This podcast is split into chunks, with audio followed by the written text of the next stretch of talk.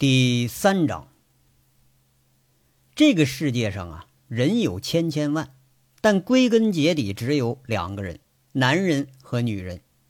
这个世界的关系不管有多么错综复杂，归根结底只有一种关系是永恒的，就是男女关系。那个男女关系它是什么关系呢？除了不正当的，那就是正当关系。但是正当和不正当。它的表现形式却往往都还是相同的，就像在天煞发生的这一幕一样。两个人的关系不用说，他也属于不正当的一类。陈大拿解释了一句，顺手拉着小美女的手，那女人顺势坐在陈大拿怀里头，另一只手很戏谑的拧了拧陈大拿那既白且细、保养的很好的脸。那孤男寡女的在一块儿多多少少他都得有戏。女人呐，甘心被调戏，那不是情人就是鸡。陈大拿从来他就不是个什么好货，这女的估计她也不是个什么好货。不过呢，却是凤城很熟悉的一个货色。就听这女人呐，很戏谑的捏着陈大拿的脸蛋，笑着说了：“哼，银样蜡枪头，正经让你上床，你十分钟都坚持不下来，还见了女人就黏糊，切！”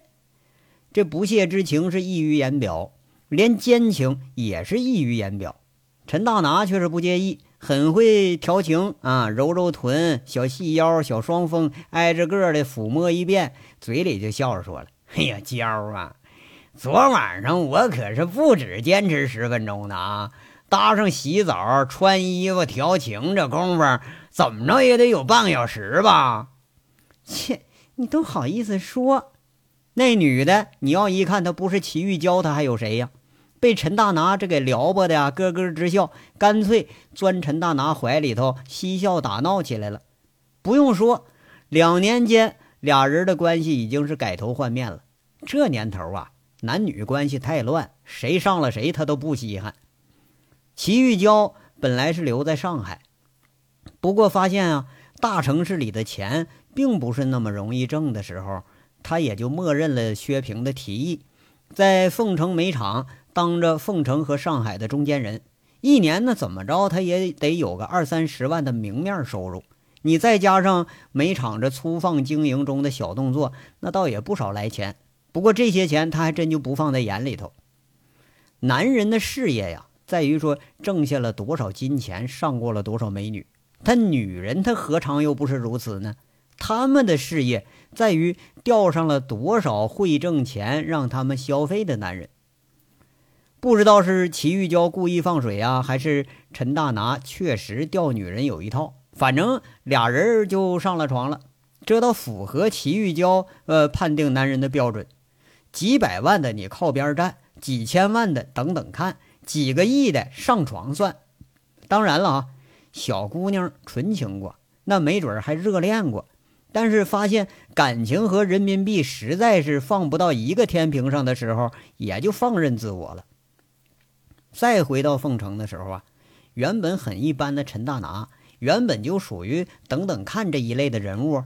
不过两年啊，这房市和煤炭行业的火爆行情之下，天煞市值和拴马村煤炭那是蹭蹭往上涨。陈大拿眨眼之间就成了市值好几个亿的老总了。对于这么个放下贞洁的女人，那还是很有吸引力的。郎情妾意也好吧，勾搭成奸也罢，反正人家是上了床了。这事儿吧，咱没啥说的。陈大拿不在乎，人齐玉娇对于他也只不过是很多女人中的一个而已。岁数小点儿，身上白点儿，下面紧点儿，仅此而已。当然了，齐玉娇也不在乎。陈大拿只是他很多男人中的一个而已，而且目前为止是最有钱、最肯为女人花钱的一位了。你傍上这么个老总，这一年多在凤城倒也是顺风顺水。原本这个煤厂啊，薛平是想力邀杨伟来主持的，不过杨伟回绝了，那薛平只能退而求其次，以四六开的股份跟陈大拿联营了，把这一部分利润送给了陈大拿。一方是上海，一方是凤城，成了这一个奇怪的利益纽带。薛平啊，凭着陈大拿的资源、人际关系，把这煤炭运出去，那就是钱。而陈大拿呢，也看中薛平这一家子在上海、在江浙一带的关系，好歹那也是银行里的人，是吧？有时候还真能办不少事儿。齐玉娇跟陈大拿这是打闹一会儿，看看时候也是不早了，站起身整整被撸乱了的裙子，哎，拍拍陈大拿就说了：“别乱了啊，说正事儿。十月份的合同货一定得备齐了。”呃，别我姐回来又说我一天不干正事儿，净在凤城鬼混了。嘿，你看你这啥话呢嘛？那明明是跟着我混，那怎么叫鬼混呢？陈大拿笑着又接一句：“切，德行！”齐玉娇笑骂一声，顺手提着自己小坤包，摆摆小手，说一句：“我做美容去了啊，有事打电话。”啊，那你去吧。陈大拿摆摆手，还是笑着。齐玉娇飞着小媚眼儿来了个飞吻，告辞出了老陈这地方。从办公室到电梯，从电梯到大厅，从大厅出了门厅。这一路上的服务员都知道齐玉娇的身份了，都是微微点头示意。齐玉娇呢，也是微笑着示意。当老总的情人，那好像比老总还容易赢得尊敬。出了门厅，一摁车钥匙，一辆粉色的福特雷鸟尾灯闪了闪。这个呀是陈大拿当礼物送给他的。齐玉娇很优雅地坐进去，发动着了车，打开了 CD，车缓缓地下了台阶，转悠着就出了天煞了。这男人骑女人，他是天经地义；但是，那你男人给女人买个坐骑，这好像也是天经地义。齐玉娇哼哼着歌，心里盘算着：上午做做美容啊，下午去盛亚购物。晚上，哎，晚上呢？那晚上到什么地方玩去呢？叫谁呢？你说凤城这地方啊，它就是小，连个正经好玩的地方都没有。这帅哥吧，一个个长得都跟那个煤堆里出来的似的，那可跟上海是差远了。要说呀，这个问题很难。每天说吃什么、玩什么、上哪儿玩去，哎呀，这是一个比一个难为人。这个时候啊，齐玉娇好像突然想起一个人。哎，开着车翻着电话，这一拨通，齐玉娇不知道跟谁又点上了。喂，哎呀，帅哥，还记着我呀？讨厌，问你什么呢？晚上有空吗？啊，你来陪我玩啊？哎，好好，那我等你啊。告诉你啊，你敢放我鸽子，我明儿我找你家去。这个世界上啊，它就是这样，有说不尽的喜怒哀乐。有道不尽的悲欢离合，三十年河东，三十年河西。曾经意气风发的凤城三大棍，唯有银棍陈大拿还逍遥着呢。四年前，在凤城尚且战战兢兢、夹着尾巴做人的陈大拿，心丧家人，来到凤城淘金的薛平和齐玉娇，现在这事业都已经是如日中天了。在他们的眼睛里，赌棍已经成了历史了，恶棍。那个曾经声名盖着凤城的恶棍，也许也即将成为历史了。杨伟是午后才回到凤城的，车刚刚进了客运中心的大院，月台已经能看到虎子、贼六、轮子和张老三在这等着呢，都是支着脖子看着下车的人。五个人有个共同的特点，都是眼睛特别的红。失去亲亲表哥的这贼六看着杨伟走过来，忍不住眼泪长流。轮子拉着贼六的手，喃喃地说：“六啊，六，别哭了啊！你再哭，哥也跟着难受。”贼六点点头，杨伟上前却是揽着贼六的脑袋，直直的靠在自己胸前。贼六抱着杨伟的身子，眼泪无声的染湿了衣服上的一大片。此时无声胜有声，这个时间里头都很恻然，都很无语。秦三河不合群儿，卜离进了高墙院了，武立民下落不知，剩下的一个一下子又走了俩，哎，还有一个不知道死活，孤孤单单的就五个人，顿时觉着就冷清了很多。轮子的眼泪蓄了一眼睛。一见贼六哭啊，就像开闸的水似的，唰的一下子全滚下来了。张老三和虎子侧过头，眼睛红红的，也不忍心再看。杨伟拍拍贼六的后背，安慰着：“好了啊，别哭了，现在啊，还不是哭的时候。”嗯，贼六很努力的点点头。轮子，六啊，你们两个呀，找辆车，大车，回沁山。我打电话了啊。三河和金刚在那等你们呢，雇一辆大巴，一辆重卡。杨伟开始安排了。大哥，这是要干啥呀？轮子诧异了，问了一句。去了你们就知道了。听着啊，不许再哭了。你表哥死了，你得把事儿担起来，别想着再跟在谁屁股后混了。你是个男人，你得自己有主意，懂不？杨伟拍拍一脸悲戚的贼六，贼六使劲的点了点头。去吧，明天返回来啊，直接进煤厂。杨伟说完，两个人应了一声，坐着辆小车就走了。张老三，杨伟又喊了一声：“哎，嗯，大哥，你说吧，要钱要人要家伙，您就一句话，大炮兄弟的仇就不能这么着放着。”张老三很慷慨的说着。他好不容易有这么一个慷慨的机会了，没你事儿啊，滚远点这次你不能参与。杨伟冷冷地说一句，和虎子一前一后出了站台了。嗨嗨嗨嗨！一脸诧异的张老三忙不迭追上来了，拦着杨伟：“大哥，你不能这么绝情吧？我张老三虽然是坑蒙拐骗，可我也没对不起大哥您呢。大炮他也是我兄弟呀。”杨伟挑挑眉毛，说了：“老张啊，别叫我大哥了。你今年多大了？我三十七呀。”张老三一愣：“屁！我看你像七十三。错了。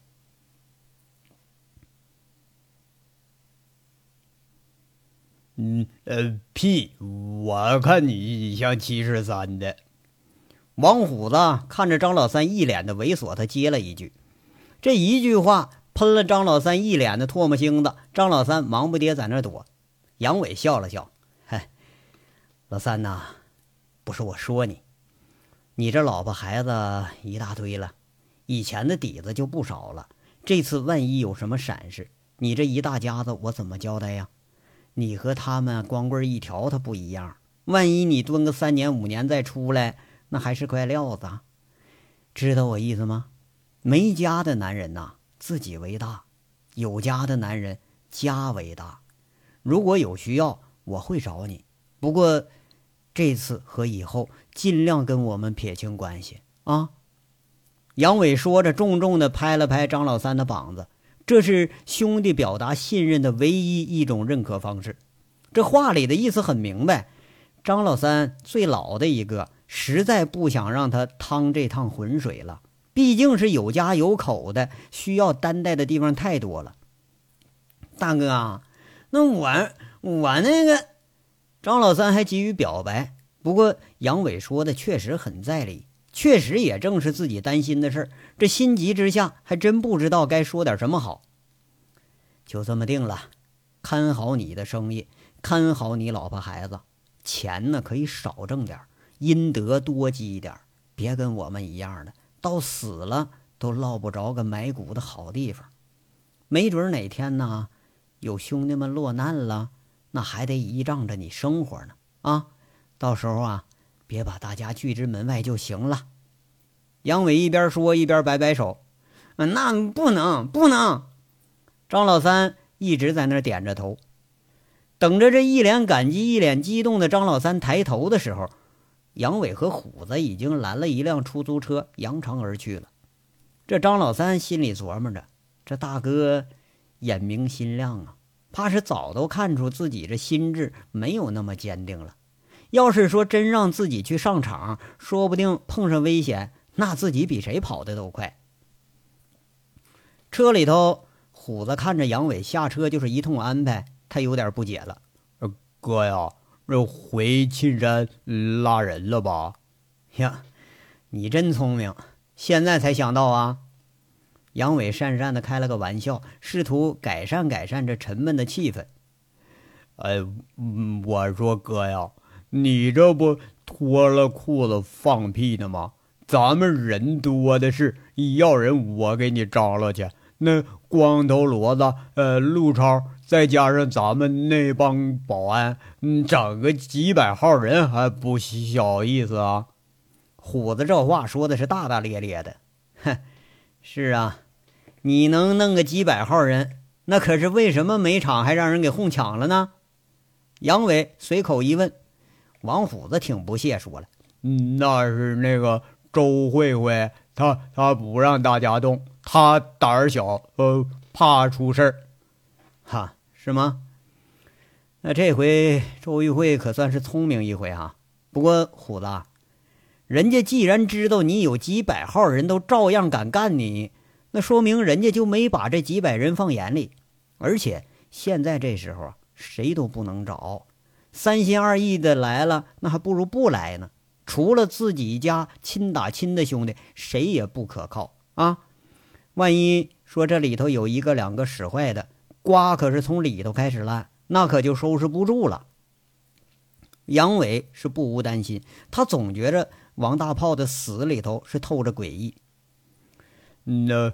光头骡子和陆超，呃，靠不住倒还能说得通。那不是一路出来的呀。那张老三，嗯，不不至于的吧？那咱们可一块出来的。这小子贼是贼点了，那他可未必敢在背后使坏呀。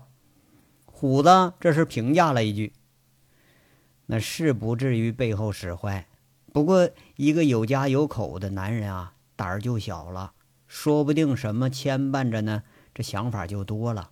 我呀，不敢冒险。杨伟有点难色的说着，他这也是无奈之举。嗯，那那我呢？我也有家有口啊，我孩子我还有俩呢。王虎子侧着头，很奇怪的问着：“啊，你和他们不一样，你这个脑袋呀不好使。”比较蠢点没那么多弯弯绕。杨伟一边说一边努力的笑了笑。这虎子很不屑，竖了个中指：“呃，切，哥俩比鸡鸡都一个鸟样，是谁也别别嫌弃谁啊！”杨伟无言的拍了拍虎子，俩人心照不宣的笑了笑。这个笑啊，却是没有以往的那么爽朗了。虎子这才想起来，追问着：“哎。”对了，哥呀，小小五呢？别问了，就当他死了。杨伟一听这话，面色变了变。虎子一看也问不出来，这倒就是没再问了。出租车呀，没多大一会儿就停在了公安局的大门前。杨伟安排着虎子在外头等着，他独自一人踱步进了公安局的大门。两年了。那门房老头正要拦着呢，猛然想起这个人，准备拦的手又挥了挥，那意思啊，你赶紧吧，你赶紧去吧。杨伟挺友好的笑了笑，点头示意着进了一层，拐了两拐，队长办公室敲敲门，他没有人，再敲敲副队办，一推门一看不是邢贵，哎，这等刚要走啊，却没想到那办公桌后面人是惊得目瞪口呆，大白天像见了鬼似的喊一句：“站住！”杨伟一站住，这才发现，这个也是个熟人，而且是很熟的人。要说起来，自己还是债权人呢。这人不是别人，就是那个曾经还在小地方派出所混的人不像人、鬼不像鬼的鲁智清。现在这一脸干净，一身清爽，原先那花白的头发也都染成黑色的了。乍一看，还真就没认出来。杨伟的脸从诧异到笑意，半晌才说一句。鲁智清，杨伟，你从哪儿冒出来了？鲁智清他感觉很意外，哈，我刚回来。哎，你也活得像个人了哈，老婆孩子还挺好的吧？杨伟有点关切的问着他。鲁智清笑了，是很欣赏的那种笑，问候自己的家人，这也是真正的朋友才能做得到的。而眼前这位实在他算不上朋友。可偏偏自己还亏欠人家很多，就听他有点不好意思的说了：“啊，好，都好，多亏了你了。呃，您来找邢队啊？啊，你当副队啊？那正好，帮我办件事呗。我想看看王启柱那案子的相关资料。杨伟这立马就开始提要求了。鲁智清一听就傻了，那这这这咋能行呢？王启柱是你什么人呢？看着鲁智清，他不太明白。杨伟大致说了说跟大炮的关系，很诚恳的跟他说：“鲁大哥，我就想知道我兄弟是怎么死的。我又不是让你违法，这个不让你为难吧？哎呀，这个案卷它也有保密性啊。”鲁智清他有点为难。啊，行，那你为难就算了吧。呃，我把这个人情啊给邢贵儿。再不行，我直接找吴铁军去。杨伟笑着，好像这个人情鲁智清他不要还就不行。这杨伟和邢贵那是狼山的战友，又是局长的部下，完了还是自己的恩人。鲁智清他思忖了片刻，咬咬牙说了：“呃，行吧，那只准看啊，不准带走。我锁了办公室的门，给你半个小时时间。”鲁智清利索的一转身，二话不说锁了办公室门，他走了。要是没办法，这人情他还是要还的嘛。明显这也是给杨伟机会了。一关门，杨伟拿出已经准备好的相机，是噼里啪啦就翻拍了一遍，足足照了有一百多张。这公安和公路巡警留下的记录，那毕竟是最专业、最详实、最原始的记录。这些东西更有助于以后的事儿。不到十五分钟，杨伟就打电话让鲁智清回来了。鲁智清回来之后，狐疑的查查看看，没少什么东西，这才放心了。收拾好案卷，盯着杨伟说着：“杨兄弟啊，我呀敬重你这个人，不过以后类似的事儿，我不会再帮你干了。我欠的钱。”鲁智清这话是戛然而止，却是被杨伟伸手给挡住了。杨伟笑着说：“哼。”那些钱呐是高玉胜的，就当他们害你啊，给你的赔偿了，你那是应得的。鲁智清摇头苦笑着，有点可笑，自己遭受的不公，最终还得靠着这个凤城出了名的恶人来主持公道，报了仇了，伸了冤了，还落下一大笔钱，那真的是快意恩仇啊！看着高玉胜呃一帮的那个下场。鲁智清胸中闷了几年的恶气终于出来了，人他也活过来了。不过呢，现在唯一的心结就在这个人身上。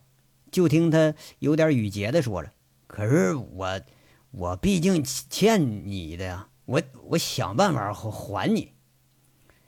欠债还钱那是天经地义，可是连欠条账单都没有，你欠谁的呀？你欠我的吗？我怎么不知道啊？”杨伟很揶揄地说着，鲁智清莫名的一阵感激。杨伟连欠条最后走的时候都还回来了，现在要说那还真就是死无对证。虽然这钱他来路不正吧，但毕竟帮了自己大忙了。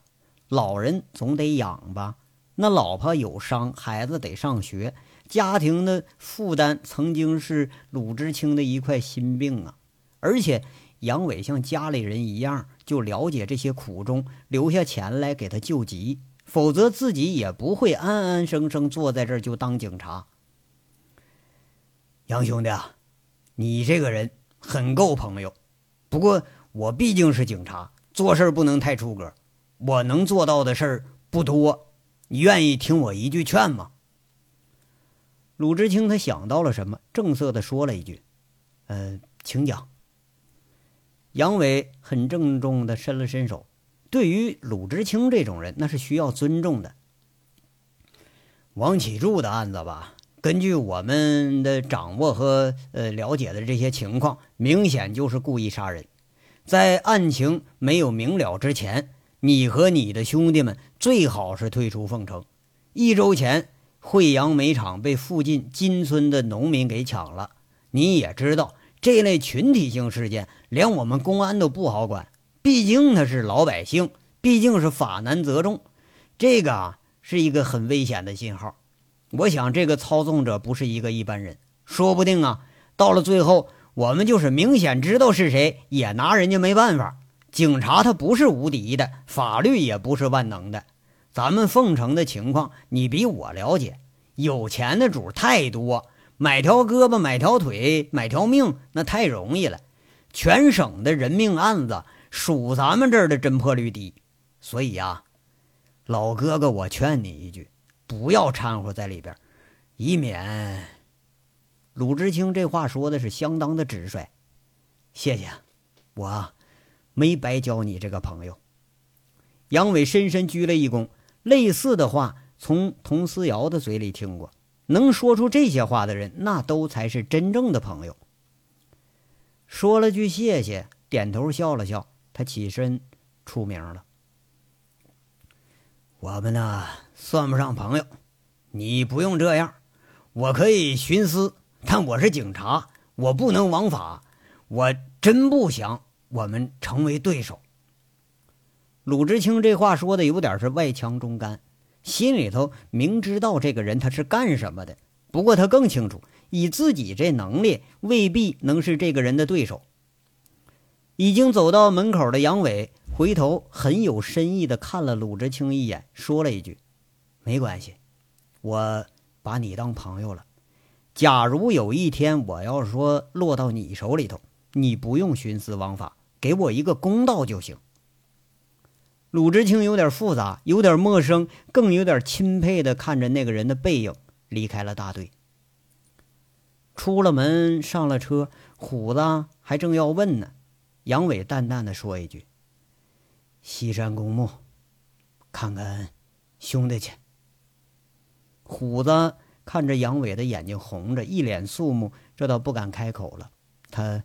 闭上了嘴。这章到这儿就说完了，下章稍后接着说。感谢大家的收听。